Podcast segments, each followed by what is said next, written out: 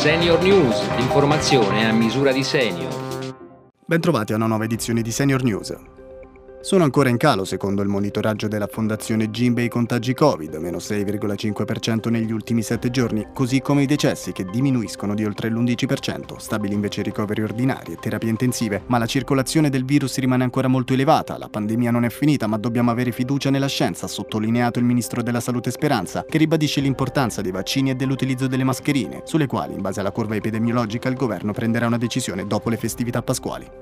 La vaccinazione anti-Covid dall'inizio della campagna vaccinale in Italia ha permesso di evitare circa 8 milioni di casi e 150.000 morti. Il dato dell'Istituto Superiore di Sanità evidenzia l'efficacia dell'immunizzazione. Ad oggi il 91,44% della popolazione ha fatto la prima dose di vaccino, il 90% ha completato il primo ciclo e 39 milioni hanno fatto anche il richiamo. Intanto in vista della campagna vaccinale autunnale che potrebbe essere allargata ad altre fasce della popolazione con vaccini adattati antivarianti, si lavora ad un vaccino con efficacia annuale. Nuovi passi in avanti nella lotta contro l'aterosclerosi e il diabete grazie ad uno studio condotto dall'Università di Padova. Sentiamo.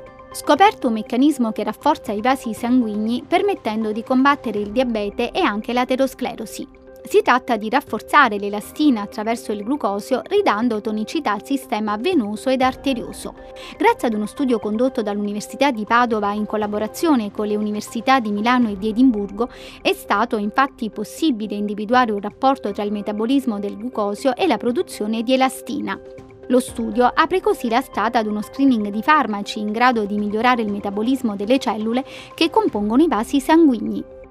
La cute, come tutto l'organismo, con il passare degli anni si indebolisce e va incontro a profonde modificazioni che la rendono più fragile e bisognosa di cure. Soprattutto negli anziani non autosufficienti è fondamentale la massima attenzione alla pelle da parte di caregiver e familiari che se ne prendono cura. Sentiamo il professor Leonardo Celleno, presidente dell'Associazione Italiana di Dermatologia e Cosmetologia.